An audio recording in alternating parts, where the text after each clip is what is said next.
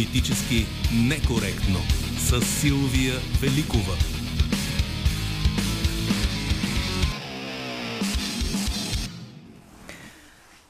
Днес се прощаваме с един от най-добрите ни колеги, нашия Лъчезар Цветков, който си тръгна бързо и ни остави да се чудим какво ще правим нататък.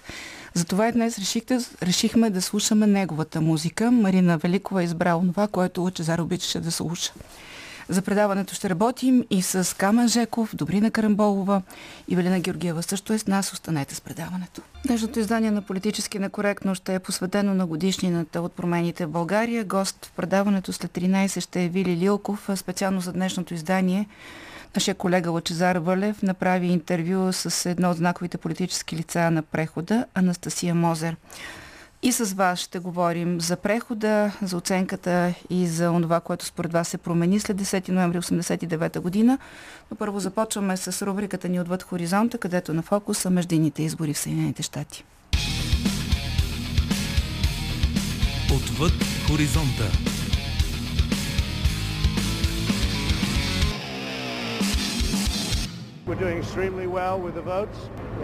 Справяме се изключително добре с гласовете. Мисля, че се образува една голяма червена вълна. Макар все още да няма окончателни резултати от междинните избори в Съединените щати, едно е ясно. Червената републиканска вълна, предречена от бившия президент Доналд Тръмп, не заля страната а традиционните катастрофални загуби на партията на действащия президент не се оправдаха. Демократите на практика спечелиха мнозинство в Сената след победата на Катрин Кортес Масто в Невада. Така сенатските места на републиканци и демократи са изравнени 50 на 50 и в този случай решаващ глас при вод има вице-президента Камала Харис. Uh, Демокрацията ни беше изправена пред изпитания през последните години, но с гласовете си американците доказаха още веднъж, че сме олицетворение на демокрацията. Защо при инфлация от 8% и спадащ рейтинг на президента Джо Байден, червеното цунами на републиканците не се материализира? Защото вотът не беше обословен само от економически затруднения. Според анализатори има покачване в цената на живота, но нивото на безработица остава сравнително ниско. А когато хората нямат непосредствени опасения за работата си, успяват да се фокусират и върху други проблеми, като абортите, иммиграцията и голямата лъжа на Тръмп, че победата му през 2020 е била открадната. Смята на Вин Наяк, съветник в Центъра за американски напредък. Истината е, че хората не са доволни на къде върви страната, но като погледнеш альтернативата, а президентът Байден много добре обясни, че альтернативата е екстремизмът на Тръмп и американците казаха не, благодаря, въпреки че всички ветрове и традиционна динамика на междинните избори бяха в полза на републиканците, когато американците видяха какво им предлагат, не проявиха интерес и не им дадоха властта. В много щати избирателната активност на междинен вод е била исторически висока, което политолозите отдават на мобилизацията на младите хора, мотивирани от проблеми като репродуктивните им права. Така нареченото поколение Z отиде да гласува след решението на Върховния съд на Съединените щати да отмени конституционната защита на правото на аборт, проистичаща от делото Роу срещу Уейт. Това решение предизвика вълна от демократически протестни гласове и доведе до увеличаване на броя на жените в цялата страна, регистрирали се за гласуване. Подчерта Натаниел Бъркхет, професор по политически науки от Университета на Канзас. Не може да подценяваш ефекта от аборта. Демократите разбраха, че гласоподавателите наистина се вълнуват от този проблем. Инфлацията също е реална и хората я разбират, но абортът е толкова основно човешко право, че демократите не трябва да спират да работят по този въпрос. Освен млади хора, за демократите гласуваха и много представители на малцинствата и ЛГБТ общността, които се чувстват потиснати и пренебрегнати. След отмяната на правото на аборт, те съзряха реална опасност да се стигне до отмяна и на много от техните трудно извоювани права, обяснява Навин Наяк. Обръщането на вълната дойде от отмяната на фундаменталното право на жените да контролират собствените си тела. За милиони избиратели, най-вече жени, беше кристално ясно, че това е реалната заплаха, ако републиканците дойдат на власт. Ако вземат властта, могат да наложат забрана в национален мащаб и това беше ужасяваща перспектива за много американци. Много от кандидатите, подкрепени от бившия президент Тръмп, се провалиха на вота.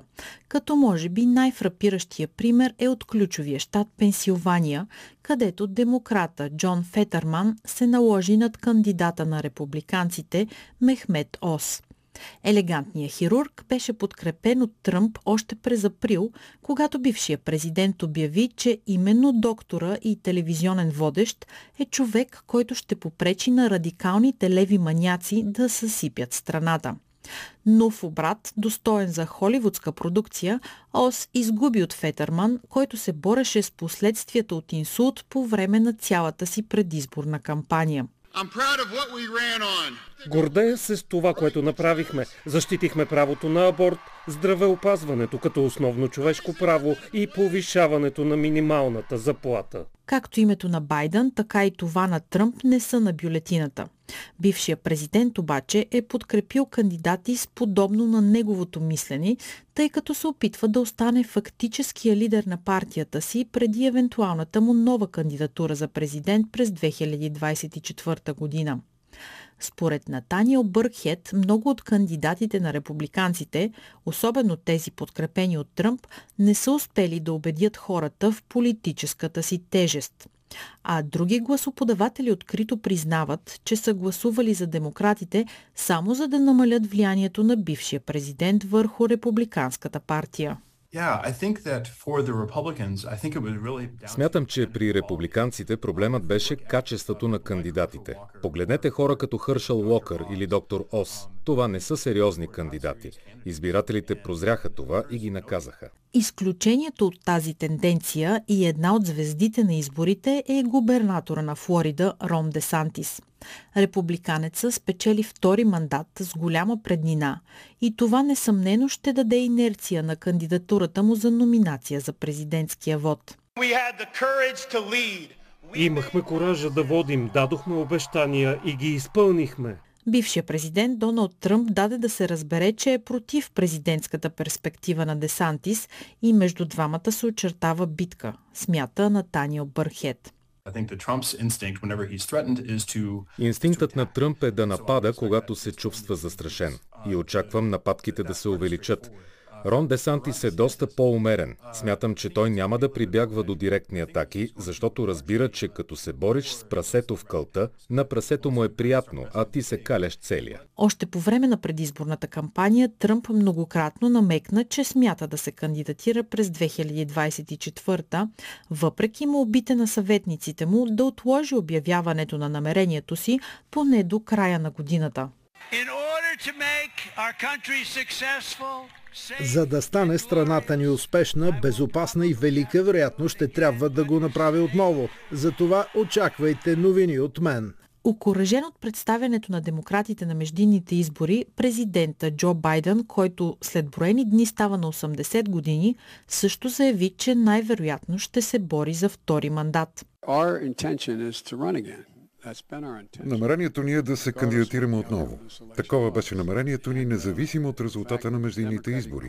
А фактът, че Демократическата партия се справи много по-добре от очакваното и постигна най-добрите резултати от президентстването на Джон Кенеди, ни кара да въздъхнем с облегчение. Изхода от изборите може да окаже влияние и на американската помощ за Украина.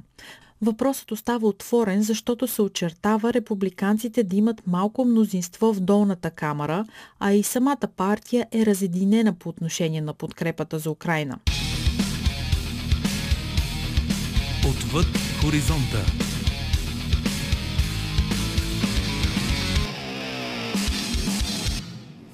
И сега се връщаме към темата, която коментираме днес политически некоректно. Тя е свързана с 33-та годишнина от промените, демократичните промени у нас. Как ги коментирате? Какво се промени за вас? Какво знаете за тях, ако сте от следващото поколение? Кога ще свърши прехода? Това са част от въпросите, които си задаваме традиционно на тази дата.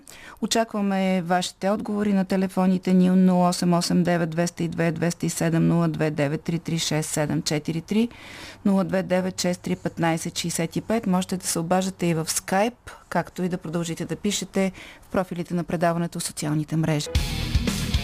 Политически некоректно. И сега към разговора с вас ще четем и коментарите в социалните мрежи. В опит да си обясним какво ни се случи през последните 33 години, след датата 10 ноември 1989 година, когато сменихме един начин на живот с друг. Добър ден на първия ни слушател. Добър ден. Ами, случиха ни се най-лошите работи, които ако ще направи един алгоритъм, много трудно могат да бъдат доведени до това положение. И днес, като ви слушам, а, виждам, че нещата отиват на още по-зле. Какво имате предвид? Да, какво имам предвид? Имам предвид, че нещата са зле за българския народ и българската държава. Това, което и днеска се изрази по националното радио, не е правилно и добре за народа. Не знам за какво говорите. А, говоря, благодаря ви. Говоря за това, което слушам и виждам как става. Много общо казано. Благодаря ви, че се обадихте. Разбрах, не вървят на добре нещата според вас. А, от социалните мрежи да добавим и няколко коментара. Людмила Стоянова, живота стана несигурен и непредсказуем. Единственото положително нещо е, че се говори свободно, макар и често цензурата да работи. А, Извинявайте, но поемам и един скайп, за това за малко прекъсвам. Всеки може да протестира, не че има голяма полза, като в някакъв вид можеш, но какво от това? Дали успяхме да се свържим с слушателя, който иска да ни чуе по скайп? Здравейте, кой се обажда? Ало? Вие сте, здравейте. Здравейте, Динко Марино съм от Враца. Здравейте. Значи, прехода е гола вода. Казано по, по северо-западно абсолютно нищо не се направи, освен да се разграби държавата. Това, което беше направено, трябваше да бъде е, надградено. А то беше разрушено по интереси на разни сили. Виждате ли някъде отговорността на нас като общество за това, което се случи? Защото така някак а, отдалечено от а, тази разруха, за която говорите, говорите вие общество не, не ви разбрах. Кой е виновен за това, което се случи? Обществото каква отговорност носи според вас за тази разруха? Ние, ние хората сме виновни, защото ги търпяхме. Uh, да, айде, не, ще спомням, аз не съм политическо лице, така че какво да направим с госпожа Миглена Кунова, която ни предаде централата? Четири реактора отидоха по дяволите. За да влезнем в Европейския съюз. Окей? Okay? Влезнахме в Европейския съюз. И какво?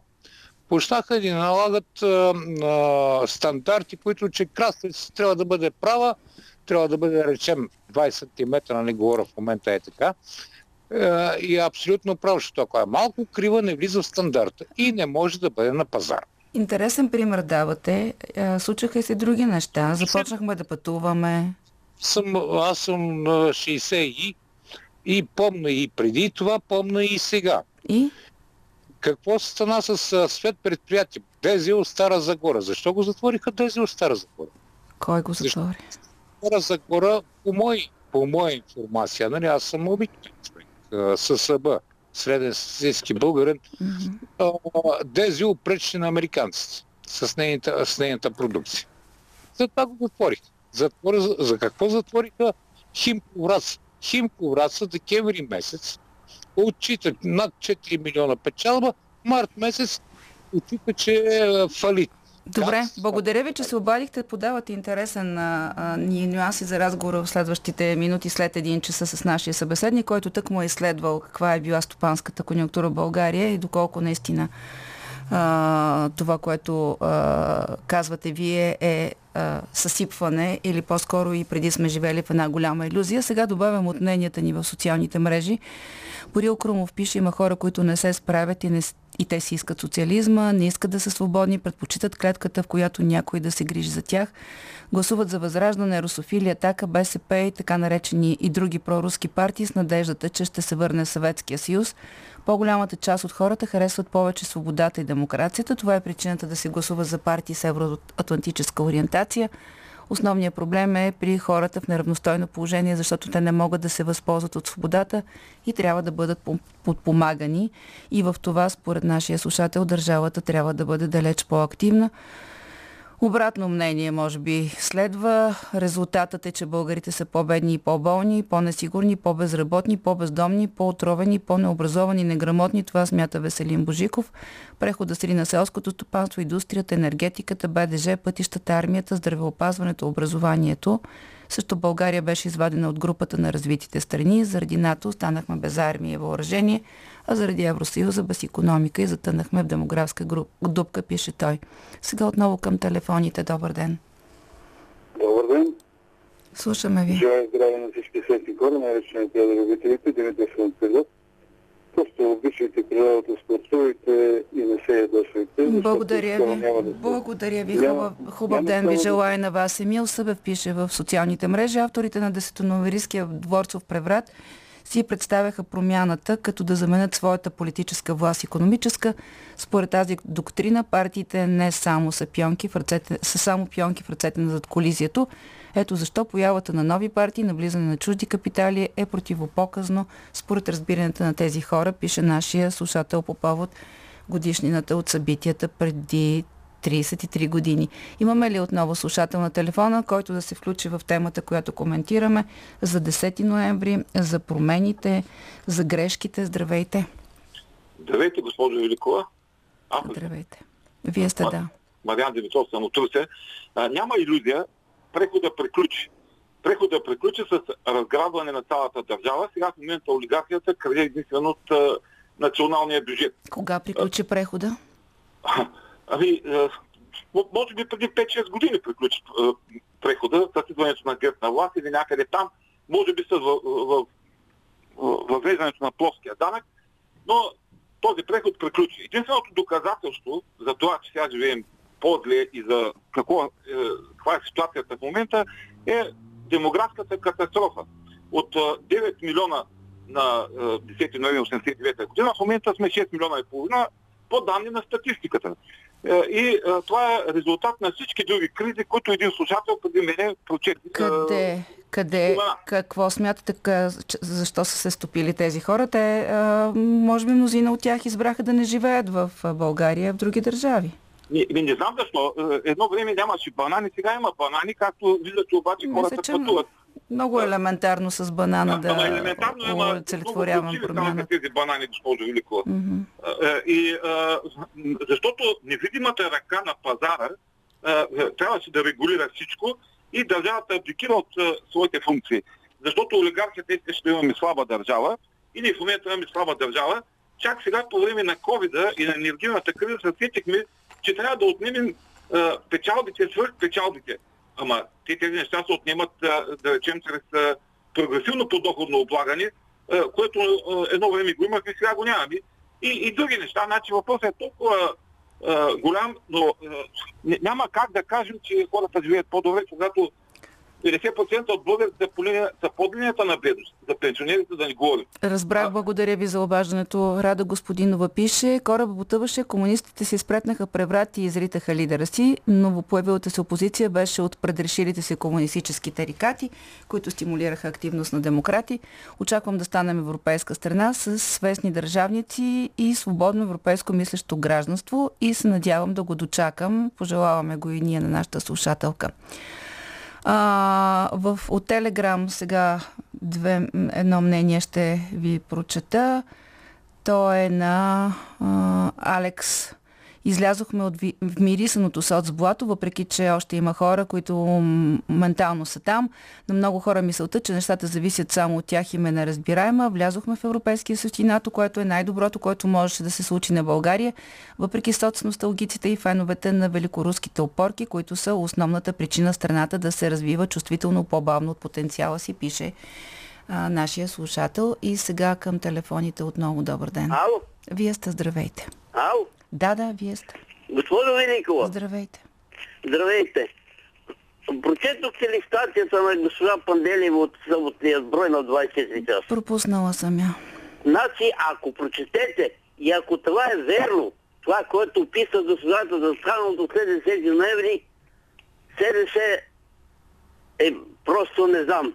Такива работи описва, Не знам, не съм е чела и не мисля да я обсъждаме. По-скоро кажете а, вие през вашата съдба какво мислите. И биенем гърдите, кой е по-велик от всеки Така, бил. кажете вие какво за вас се случи, какво се промени във вашия живот. Оставете статиите и спомените. А, ами аз ще ви кажа, аз съм пенсионер. Mm-hmm.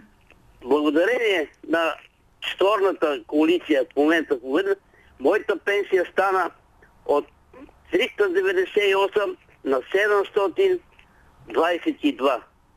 Това, което съм доволен от тази коалиция. Така че и моля да престанете да не занимавате само Нинова БСП, Нинова БСП. Благодаря ви, че се обадите и само, че госпожа Нинова беше в четвърната коалиция, която ви дигна пенсията, така че не знам защо имате възражение. Също не. Благодаря ви. Цветан Мънгов ни пише във Фейсбук, че бавният преход се дължи на това, че Тодор Живсковския социализъм не е бил достатъчно лош. Тогавашната реалност е описана само едно към едно в филмите от това време, Диори, отбойника, оркестър без име, матриархат, дами канят. По тази причина така наречените демократични сили Страдах, страдаха от перманентната криза на качествени кадри, особено по места. Много бързо бандитската приватизация, криминалната реституция, незаконното обогатяване станаха символ именно на новото, което трябваше да замени старото. Електората се обърка и от тогава се люшка насам натам, пише нашия слушател. И сега отново към телефоните. Добър ден. Ало. Здравейте, вие сте. А, съжалявам за вашия колега. Вие сте в такъв минорен тон. Съжалявам за вашия колега и моите съболезнования. Искам да се изкажа 33 ли години. От четвърта космическа страна, храна хранеща 6 американски флот в Средиземно море с българските агнета, с износа на пилешкото месо агнешко за а, а, тези за арабските страни, макар и за Садам Хюсейн, който е диктатор, тези страни са подпалени и съсипани. Ние днес сме приведени, без да обиждам бушмените и пигмеите, в една афро, оттам откъдето сме се върнали, ние сме равни на тях. Съжалявам много, но това е истина. Избираме ги, да, аз гласувам, вие гласувате, всички гласуваме. След това се подменя елита, купува се. Казваме веднага, от British Council, от Ми-6, от Козяк, че и от Русия да не я пропуснем. Айде да не я пропускаме и Русия. Че и от Турция.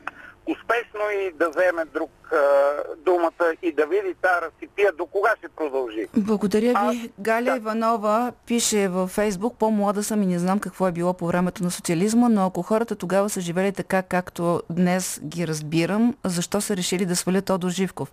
Сега живеем трудно и трябва да има или революция, или тотална промяна на системата. Трябва реванш на народа срещу оядената политическа класа. Трябва съд, пише нашата слушателка. Имаме ли още на слушатели на телефона? Здравейте, кой се обажда? Да, здравейте. здравейте. А, аз а, искам а, да поставя а, един коренен въпрос пред а, слушателите и пред вас, журналистите. А, знаете ли по какво се отличава една обществено-економическа формация от друга? Ами отличава се по собствеността. Кой държи собствеността? Който държи собствеността, той държи и властта.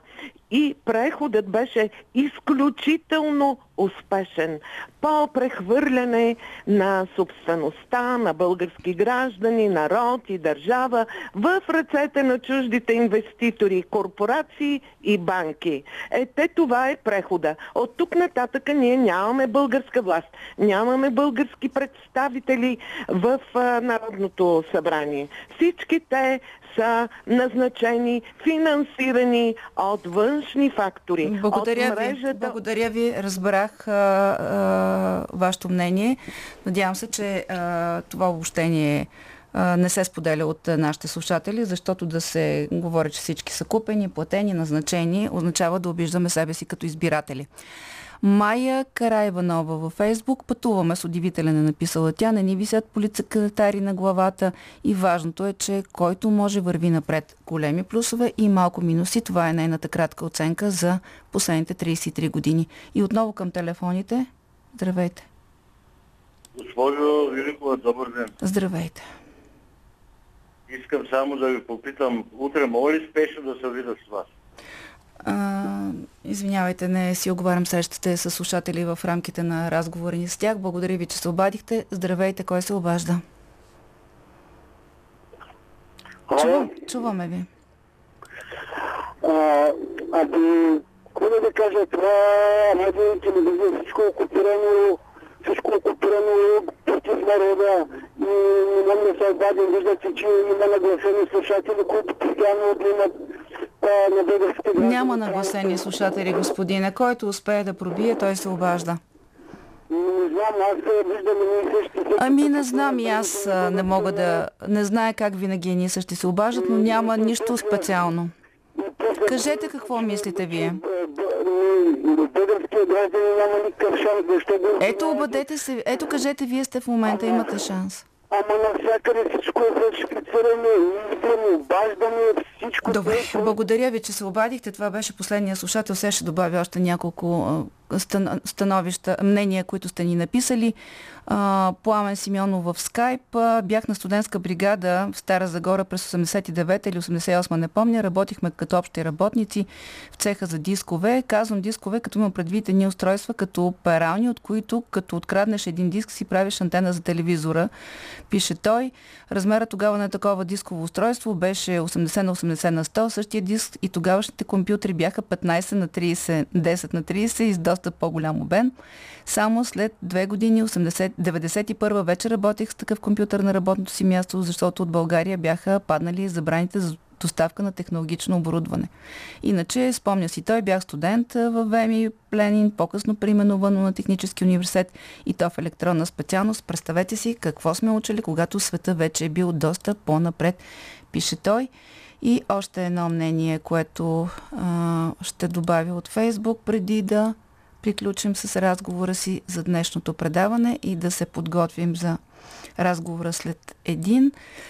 Светлана Селини, за съжаление, свободата пътуваме, което е добре по принцип, доведе до това, че млади и кадърни хора да заминат и да не се върнат. България не е атрактивна за младите, имаме недостиг на специалисти в медицина и образование и други важни отрасли. Депопулацията е пословична, свободата е вътрешно състояние на душата на човека, никога не сме я губили. Дали България ще се запази като държава, това е големия въпрос, с който завършваме и днешния разговор с вас. Политически некоректно. И така, за промените след 10 ноември 1989 година ще говорим с моя гост днес, професор Вили Лилков, един от първите демократични активисти, политик, общински съветник и следовател на българския комунизъм. А, един разговор, който, здравейте първо, добре здравейте. дошъл. Започваме след а, Разбира се, без претенция за избирателност, поредица от наши слушателски обаждания и коментари на страниците ни в социалните мрежи, където сякаш изглежда хората се чувстват неудовлетворени, смятат, че за тези 33 години живота ни е станал по-тежък, че всъщност гърбежите раз, а, са започнали едва ли не сега и сме живели в една просперираща държава. Какво е вашето обяснение, че 33 години по-късно с носталгията е жива? Всеки опит да се води разговор за политика емоционално е предопределен да завърши с, или с скандал между спорещите, или с някакви неверни изводи. Аз разбирам емоционалния разговор, той всеки човек има право на, на него и емоционалния разказ за комунизма, но когато се изправим пред числата и пред фактите, разговора не е и изводите не са в полза на соцносталгиците. А така че аз в последните години лично в личен план избягвам спорове които са на тази емоционална основа. Абе, помниш ли, че 4 стотинки беше билечето за трамвай и когато започнем да го говорим по-обстоятелствено за тази цена и когато пред всички факти, които и обяснения, които давам на моя опонент в кавички, тогава аз очаквах да, той да прояви разбиране, но следва следващия въпрос. А защо билечето за тролейбус беше 6, 6 стотинки? Тоест разговора с соц носталгик никога не завършва, защото той винаги те връща, дори пред, пред всички доказателства и факти, той те връща винаги в начална точка. Така че аз винаги предпочитам да изложа факти, а в моите книги работя основно с документи и то документи от архивите на Държавна сигурност, документи, които се базират на лични спомени и впечатления на хора, които са свидетели и то хора не случайни за това време и оставям читателите сами да си направят изводите. Въпросът е колко хора искат да четат. Ами, ако искат да разберат истината, трябва да се чете. Да, дали искат да и разберат нещо, истина е под въпрос. Въпросът с истината е също много mm-hmm. специфичен, защото истината не предполага само да се запознаеш с фактите. Трябва да ги приемеш и нещо много важно, трябва емоционално да ги преживееш и да ги осъзнаеш, за да може да следва някаква полза от всичко това. А много хора се запознават само проформа с тези факти, но оставят на същата си емоционална позиция. Има ли а, връзка с а, това нежелание да осмислим фактите и факта, че тази дата 10 ноември а, започва да става почти рутинна дата от календара? Не, сега а, това, което видях в телевизионните репортажи, а, в телевизионните новини бяха няколко репортажа с млади хора, които бяха питани какво знаят за 10 ноември и една декларация в парламента от а, СДС. А, Действително е така и аз наблюдавам вече в последните години, че тази дата не се отбеляза по начина, по който се отбелязваше в първите mm-hmm. години след промените. И то причината е, че ако в първите години обществото беше много силно разделено около тази дата, постепенно с годините се намери консенсус по много от темите, които са свързани с тези промени и вече обществото не е толкова силно разделено. Докато датата 9 септември продължава да разделя нашето общество. Защото много от фактите, а, които излязоха в последните години, около 10 ноември, вече се възприемат от все повече и повече хора и нещо повече. Живота доказа, че тези промени след 89 година бяха абсолютно необходими на страната. Докато 9 септември е а, отворил много широка рана и много дълбока пропаст в нашето общество, освен това много от нещата, които са се случили около и след тази дата, дълго време не бяха известни и много от тях все още не са известни и продължават да разделят обществото. Най-малкото за това, че не чухме искреното извинение на Българската комунистическа партия за това, което е направила в след 1944 година. Тя а, и все по-често започва да се възприема като различна от онази партия, която е направила това преди промените и се търси като партньор за управление днес в формати така е. партия на промяната. Така е. И тук сега никой не може да ме, да ме обвини в пристрастие към БСП, но мога да кажа, че и тази партия се е променила в последните години. Определен. Аз искам да поговорим после изобщо за лявото и дясното, но преди това да, да останем още малко на вълна 10 ноември и на желание на хората, не, не на хората, на част от хората да приемат, че нещо положително се е случило след това. Цитирате в е, вашата книга, която говори за стопанските абсурди на българския комунизъм, изказвания, които са правени от е, мастити е, представители на партията, които дават оценка за това какъв е бил живота ни преди 10 ноември. Петър Младенов след мен и потоп.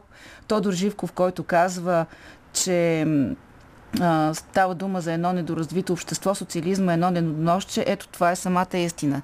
Това казват хора, които са строили този строй. Да, и които а днес били... хора живяли а, видяли промяната, видяли свободата, видяли как, как децата им получават шанс да се развиват, замоч, за, имали възможност да говорят свободно, казват не, не, това не е било така. А, аз ще допълна към тези констатации, които се правят от а, лидерите тогава на БКП. Петър Младенов, а, Александър Лилов, Андрей Луканов и Тодор Живков ще добавя това, което Тодор Живков казва ноември месец, в началото на ноември 89 година на един форум. Той казва всичко, което ви казвахме за социализма, все едно, че църният дявол ви го е казал.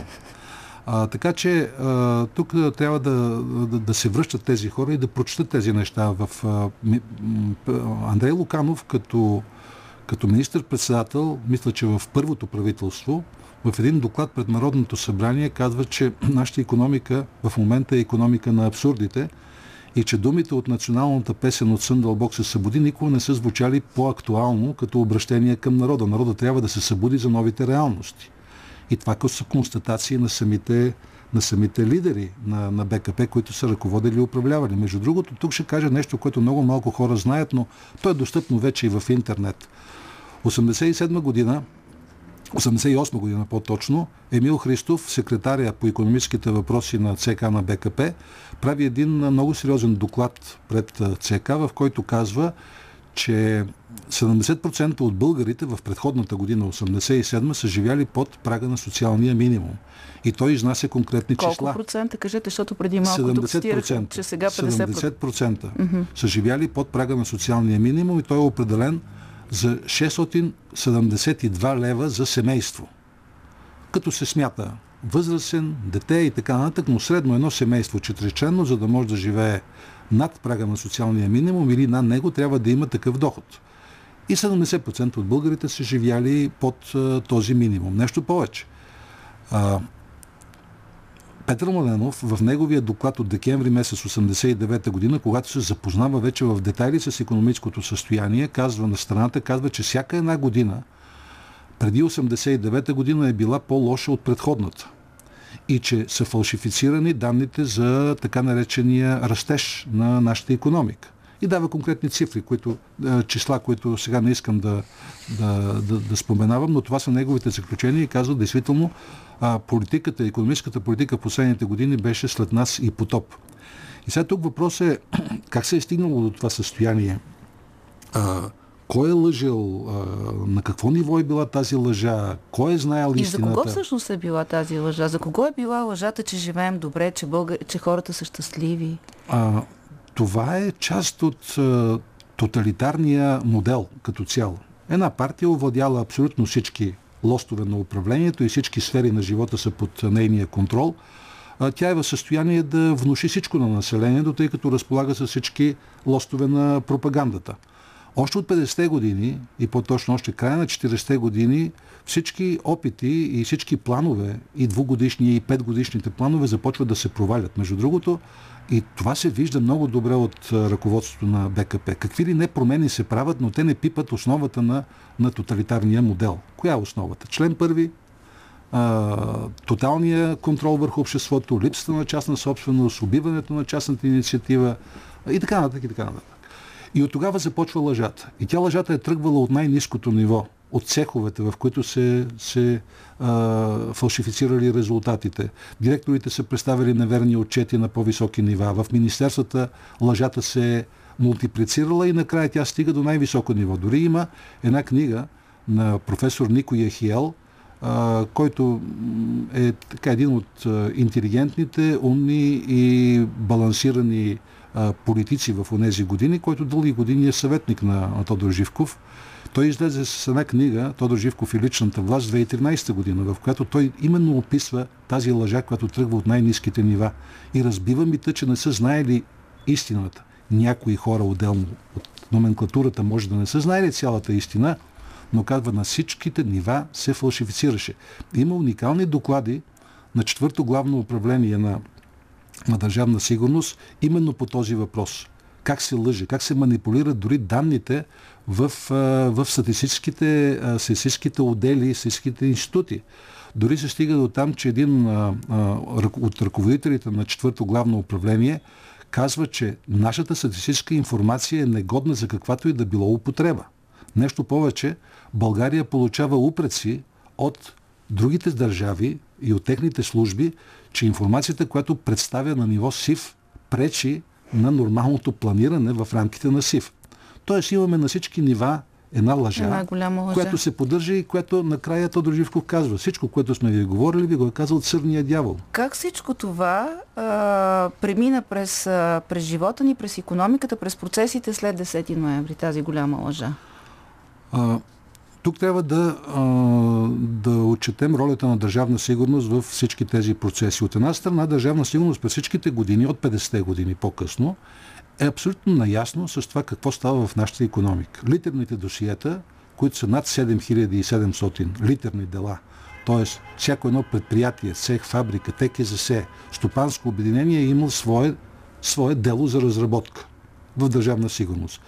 Там се е трупала информация от агентите на държавна сигурност, секретните сътрудници, доверителните връзки в предприятията, които не са случайни хора, инженери, технолози, директори, които са докладвали за истинското състояние. Тоест, паралелно са вървели две информации. Едната към Политбюро, която показва една розова и красива а, картина, и друга една картина, която аз поне изследвах тези останали от тях литерни дела, в която се показва самоотлъчките от работа, неспазването на технологичната дисциплина, огромния брак, разхищаването на средства, кражбите на всички нива, фалшификацията на стопанските резултати. И държавна сигурност е наясно към 80-та година вече, когато почва перестройката и в Съветския съюз, какво е положението на в економиката и че процесите, които ще се случат, ще доведат до някакви промени рязки в системата. И тогава попаднах на един много интересен документ, в който първо главно управление прави една разработка за това къде най-добре ще се пласират кадрите на първо главно управление в условията на една перестройка, когато те трябва и някои от чужбина да се върнат в България и разработката е насочена основно към банковата система. Това е нишата, която се открива. Това е нишата, която се открива и следва нещо много интересно с разрояването на банките, още в условията на социализма, говоря, преди 89 година, рязко нарастват, тогава се появяват отрасловите банки, а, тогава се появяват а, в а, тези нови банки, рязко нараства процента на кадри на БКП. Стига се до там, че има банки, в които 35% са членове на БКП, които окупират най, най-ръководните длъжности. Разбира се, и на по-низки нива е имало членове на БКП, но те не са доминирали. Доминирали са в, в ръководителите на клонове, шефовете на, на банки и така нататък. Тоест, банковата система започва да се подготвя и там в този документ пише, че финансово-брокерските къщи, депозитните къщи и частните банки са едно много добро укритие и място, в което могат да се перат пари, буквално. И да се създават легенди за капиталите, които те ще привлекат арабски, руски а, и свързани с терористични групировки, а, които нямат интерес да бъдат на друго място. Тоест, абсолютно бандитски, бандитски подход. Аз съм го описал в книгата и Стопанските И с това се събуждаме на 11 ноември. Така ли? 11 с вече подготвена е банкова система за това. След което, след което това, което се случва, много бързо се развива.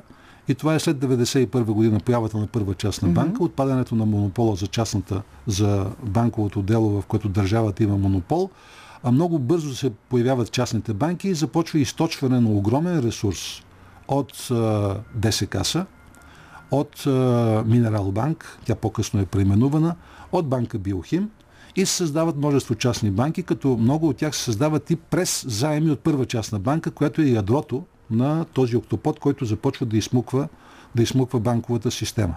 Къде отиват тези пари е въпроса.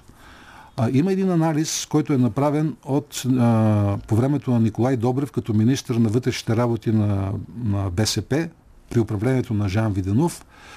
Около 1994 година, мисля, че беше, Международният валутен фонд изпраща един доклад, с който предупреждава Жан Виденов, че банковата система е в много тежко състояние, че трябва да се ликвидират някои банки, че трябва да се преструктурира банковата система. Тя толкова се е разорила, че имаме десетки банки и стотици финансово-брокерски къщи.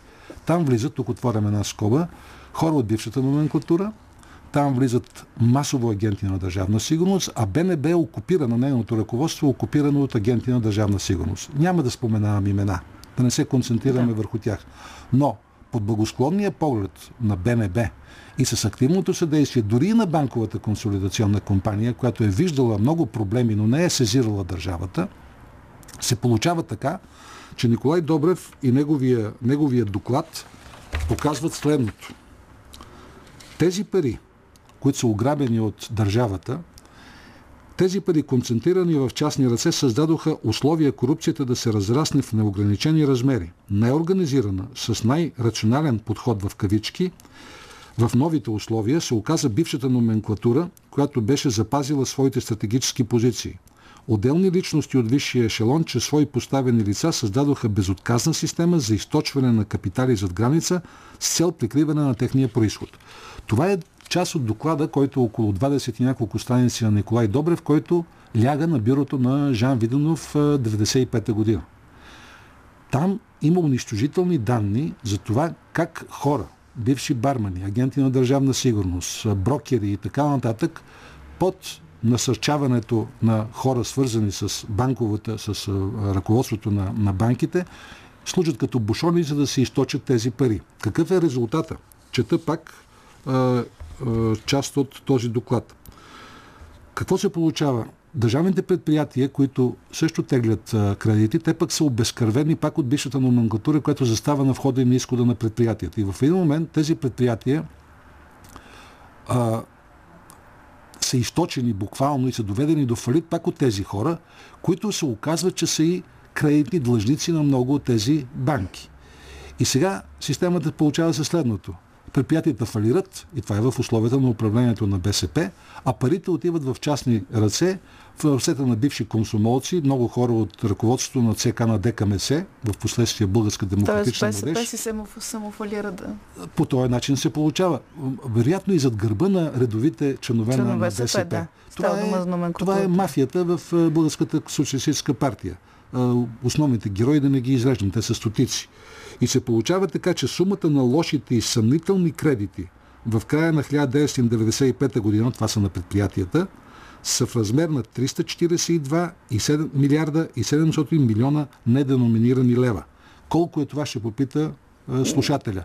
Това се равнява на 40% от брутния вътрешен продукт. И това не го измислям аз. Това е документ по така наречения доклад Добрев, изготвен от експертите на Националната следствена служба. Тези експерти не са обикновени милиционери или полицаи. Това са хора, които имат представа за процесите и имат представа за банково дело и от економика. Говорим за около година преди голямата криза в България, банковите фалити. И сега се получава следното. Тук ще възникне въпроса, защо при положение, че те са знаели Да, не са направили нищо. защо техният кандидат 95-та година за кмет на София беше, Беше Венци Йосифов, Йосиф, да. шеф на, бълга... на първа част на банка? Ами защото тази банка беше реално фалирала, тя е била източена, като тук отварям пак една скоба и мога да кажа, че а, голямата част от тези кредити отиват в фирми собствени на ръководствата на банките или отиват в фирми собствени на други шефове на други банки. Тук става въпрос за едно кръстосване на кредитиране. И огромна част от лошите длъжници на банките се оказаха бивши шефове на банки. Но тези пари Да. бяха... И сега защо той става? Ами защото тогава Жан Виденов в Народното събрание отговори на въпроса на народен представител заплашена ли е първа част на банка от фалит. Той категорично отговори не, въпреки че са имали данни, че тя вече е фалирала и е източена. И тогава с цел някаква компенсация за с оглед предстоящата приватизация в София, номинираха шефа на една фалирала банка за кандидат кмет на София. Слава Богу, обаче това Не не, се, не се случи. Но това беше системата, по която действаха. В крайна сметка, вие ми зададохте въпроса как продължава този грабеж и това разграбване след 89-та година. Ето го Ето този начин. е. Като тук трябва да добавим и още един друг организиран грабеж, който започва още в условията на социализма и той е с външно-търговските дружества и из- източването на огромни капитали в чужбина, а там начало на външно-търговските дружества в чужбина стоят определено номенклатурни кадри и кадри на държавна сигурност, които не върнаха и грам от тези пари. И сега а, да си дойдем на нашето си време и да видим какво се случва сега. И какви обяснения наистина можем да намерим в а, миналото, а, защо сме толкова неудовлетворени като общество от, това, от тези промени, през които преминахме. Сега, вероятно, всички тези милиарди, за които говорихме, обясняват защо а, хората са бедни, защото парите са отишли другаде и са изнесени в чужбина. Нали не е мит това, че а, децата на номенклатурата от преди 10 ноември също си живеят доста добре. А, да, но към целият този грабеж, който се описах Добавяме накратко да, да опиша, трябва да опишем и какво е реалното състояние на държавата към, 80, към 10 ноември. Реалното състояние Значи, говорихме за източените 300 еди колко си милиарда, говорихме за изнесените пари, но държавата към 89-та година е буквално фалирала. Това е третия финансов фалит на България за 45 години. Няма друга държава в северното полукълбо, която да е претърпяла три финансови фалита в втората половина на 20 век. Това трябва да се запомни. Ако трябва и имаме време, мога да кажа и кои са първите два фалита, но третия фалит има следните параметри. На първо място, 11 милиарда долара, щатски долара, външен дълг. Това са уникални пари. Не трябва да ги мерим с сега. Това са уникални пари за тези години. Второ, вътрешни задължения между предприятията в размер на 26 милиарда лева. Вътрешна задлъжнялост. Предприятията вече не могат да разплащат помежду си доставките. Трето, 26 милиарда, същата сума, са парите, които са умъртвени в кавички в българските банки вложения на гражданите. Това са инфлационни пари, защото с тях гражданите няма какво да купат, защото разрива между покупателната, живите пари в населението и стоките, които са в оборот, е 2 милиарда недостиг. Тоест, имаме 28 милиарда лева, за които хората няма какво да купат. Това са реално инфлационни пари, които те реално няма, mm-hmm. не им трябват. Дигаш му заплатата, ама той няма какво да купи. Освен това, 8 милиарда лева незавършено строителство. Огромна част от 89-та година от това незавършено строителство се оказа напълно, напълно негодно. Трябваше да се ликвидира. По различни причини. Пето. Някъде около 8, 8 милиарда лева замразени пари на хората, които не се олихвяват в жилищни вноски за жилище и към мототехника. Т.е. за автомобили, mm-hmm. за които те не получиха Там нищо. имаше ни лихвоточки, които ги Лихво... години да, наред. И до преди 4-5 да. години имаше възможност да се реализират да. на някакви да. много ниски да. цени. Ето ви е картината. Освен това, в технологично отношение, държавата се е натоварила с огромни мощности, които се оказват супер неефективни. Това е, например, завода в Радомир, завода за тежко машиностроене в Русе и огромни други мощности, които не работят. Тук трябва да добавим нещо, още нещо. Още през началото на 80-те години българското селско стопанство тотално е фалирало. Тотално. И то е на изкуствено дишане от тези 200 милиона а, рубли, а, преводни рубли. А тогава преводната рубла беше равна почти на щатския долар – които Съветския съюз отпуска ежегодно на България като компенсация на разликите между високите производствени цени на българското селско стопанство и цените в рамките на СИВ. Т.е. то е поддържано на изкуствено дишане. И огромни други предприятия, които бълват брак. Аз съм описал стотици предприятия и то структуроопределящи, които създават и генерират ежедневно брак. Тук трябва да добавим и фалита на, на оръжейния комплекс, който е доста мощен оръжейен комплекс, създаден някъде в края на 70 и началото на 80-те години, доразвиван, но който поради лошото планиране на нещата, конъюнктурата на световните пазари и лошата политика, която се води в тези години, започва да генерира огромни загуби, като в първите години генерира големи печалби, но следващите години, тъй като е настроен да бълва продукция, за която вече няма пазари, тъй като много от уражените конфликти в света се са потушени и започват да, да генерират непрекъснати загуби. Преди 1989 година огромен брой от работниците в уражените ни предприятия са уволнени. Т.е. те са фалирали тези предприятия. Тоест, държавата се очертава и не се очертава реално е в един фалит. И хората трябва да знаят тези неща и трябва да знаят, че те са платили тази цена. И на изнесените пари, и на ограбените през банките, и за натрупаните задължения. Те са я платили. Нещо повече. Те са платили и онзи фалит през 1978 година, когато благодарение на Съветския съюз и лично на другаря Леонид Илич Брежнев, България е спасена от втория фалит. Целувките на Тодор Живков с Леонид Брежнев в уста в уста бяха именно цената на тази помощ, която получавахме от Съветския съюз. 78 година България е фалирала. Има среща в Сочи през август 78 година, на която Тодор Живков моли да бъдем спасени. И Брежев му отговаря, има го този документ, аз съм го описал и в книгата. Той казва така, драги Тодоре, ти сега имаш економически проблеми, но след 10 на години ще имаш и политически проблеми, ако не направиш сериозни промени. Нищо подобно, нищо не следва. Получава се помощ от Съветския съюз, закърпено е положението и продължаваме се 10 години държавата фалира. А през 50-те години имаме още един фалит, в който България се спасява, тъй като не може да обслужва своите задължения, търси помощ от Съветския съюз и го получава последния начин. Целият държавен резерв, златен резерв, 53 тона, са продадени на руски банки, там е преработено българското злато, изнесено и е продадено на борсите, международните борси, за да можем да си заплатим задълженията. България е фалирала и през тези години. Добре. Тоест, през 15 години България фалира. И сега, естествено е всеки да има някаква носталгия по, младещ, по младостта си. И когато не е знаел тези неща, е естествено да има някакъв сантимент към тези години. Чувствал се е добре, имал някакви представи. Не е естествено обаче. Да знаеш Днес е да ги знаеш всички тези работи и да продължаваш да жалиш за онази бира с отайките, която ни я продаваха без етикети, за соцдъвките идеал и както казва един мой приятел, бе, майче най-хубавото на, соц... на социализма беше, че нямаше соцносталгици. Тогава. Тогава. Знаете ли какво си мисля, като ви слушам? Аз тотално променихте моите намерения за този разговор, но мисля, че това беше много полезно, което си говорихме до тук. Мислех си, че на практика а, вятъра на промяната, който задуха в другите държави и разбира се в Съветския съюз, ни е спасил. Защото ако а, нямаше тези промени 89-та година, пътя по който сме били тръгнали като, като социалистическа държава, къде е щял да ни отведе? Мога До четвъртия. Да ви, мога да ви го нарисувам. Куба. В Куба продължава да управлява комунистическата партия.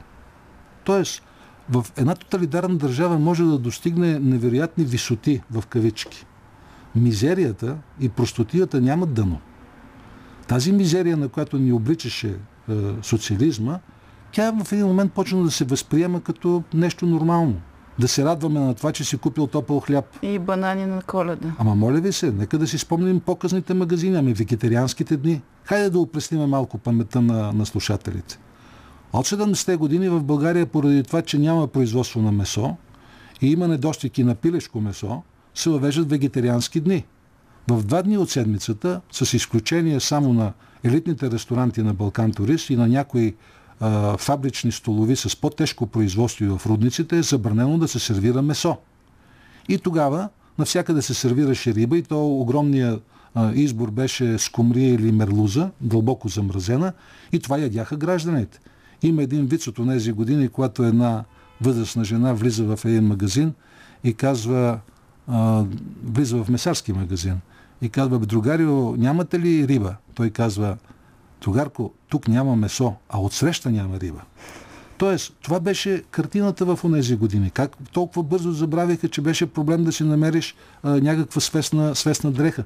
Ами в отчетите на държавна сигурност и в литерните дела се описва, че дори модна къща Валентина, която беше върха на модата в тези години, аз си спомням дамите как се радваха, че са купили дрежка от Валентина, се оказва, че години наред те са изкупували продукция от полски и румънски магазини втора употреба и се е лансирали тук като първо качество. Тоест, хората в крайна сметка почват да свикват с всичко това, което им се предлага. И когато всичко това е комбинирано с едни огромни лъжи и пропаганда, тогава вече постигаш ефекта. Постигаш социалистическия нов човек, който е готов да вярва на, на абсолютно всичко. Добре, последен въпрос, имаме две минути още. Дали това връщане към спомените от времето, не само когато сме били млади, но може би е било по-лесно, защото някой друг е мислил за, за решенията, които трябва да се взимат, има и връзка този безкрайен преход, защото, знаете, имаше социолози, които се опитаха да го си разположат във времето, да кажат кога ще е край на прехода. Кога според вас ще дойде край на прехода? Какво разбираме под преход? Не знам. Обаче? Е, не знам. Когато не знаем да. къде сме тръгнали, как ще можем Това е да много правим... устойчиво клише. Преход... Ако говорим за прехода като генерални промени в България по отношение на тоталитарната система и влизане в ново общество, преходът е приключил. Няма го член първи. Т.е. нямаме господство на една политическа партия. Няма ги огромните привилегии, с които се ползваха нейните номенклатурни кадри и активните борци против фашизма и капитализма. Няма монопол върху собствеността, само държавна и кооперативна собственост. Имаме, а, имаме а, частно предприемачество, имаме свободен пазар, имаме свободна преса, имаме свободно пътуване и обмен на стоки и капитали имаме свобода на хората да избират къде да живеят. И ред ред други неща, които са се случили през тези години. Тоест, преходът от тоталитаризъм към демократично общество е приключил. Но демокрацията иска своето. Демокрацията непрекъснато ще бъде усъвършенствана, тя също имала като шешпът. И вече в зависимост от това доколко здраво сме свързани с онези години, и доколко здраво те ни дърпат назад, в това число и онази соц носталгия, толкова дълъг ще бъде прехода. Между другото, защо даваме непрекъснато примери като Полша, като Германия, Унгария и така нататък? Ами в тях, в тези държави имаше периодично поне се проявяваше порив към да. свобода и желание да променим. Освен това, тягата към новото време при тях беше много силна, да при нас имаше обратно, имаше тяга към старото време. Трябва да отчитаме и тези, да, да отчитаме и а, тези неща. Така че в, в това отношение прехода зависи и неговата положителност зависи от самите нас и още нещо, от това доколко помним. Ако помним какво е било и то го помним спокойно, без тази емоция, с която бяха натоварени първите години след 89-та година, тогава ще ни бъде по-лесно да приемем а, истината. И в този смисъл от нас зависи. ще вървим напред. Да, да. Благодаря ви много за това гостуване. Това беше Вили Лилков, с когото поговорихме за случилото се преди 10 ноември 89 година, особено важно, за да можем да се ориентираме къде сме ние, защо сме тук и защо продължаваме да се връщаме назад. Благодаря. Но искам да добавя само нещо. Да. България днес е различна държава. България е модерна държава, особено сравнена с годините от преди 89 година, които ние всички помним.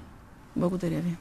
Можеше ли последните 30 години да бъдат различни, България да има друг път, така че днес да не сме на опашката на повечето класации в Европейския съюз?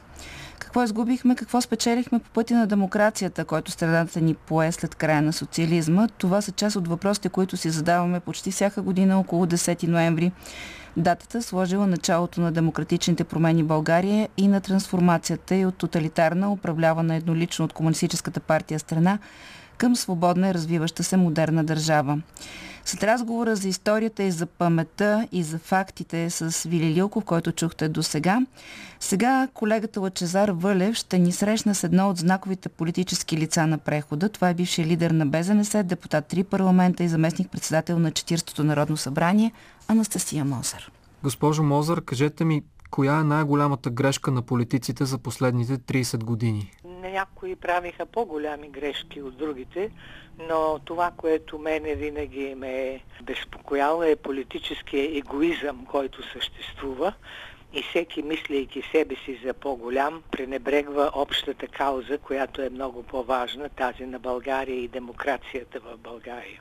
Имате ли обяснение защо у нас понятието политика девалвира все повече? Доверието в българския парламент е на потрясаващо ниски Заради нива? поведението на политиците, защото самата дума няма никакво негативно значение, но хората, които я използват за свои собствени интереси, правят тази лоша услуга на политиката, защото политиката, благодарение на нея България стана демократична толкова колкото е в момента поне. Така че и много хора дадоха живота си и посветиха цялото си битие на каузата на демокрацията, което значи, че има смисъл, има неща, за които си заслужава човек да се бори. Къде и с какво сгрешиха българските политици, за да има такива възприятия в обществото и това понятие политик, политика да има такава негативна конотация?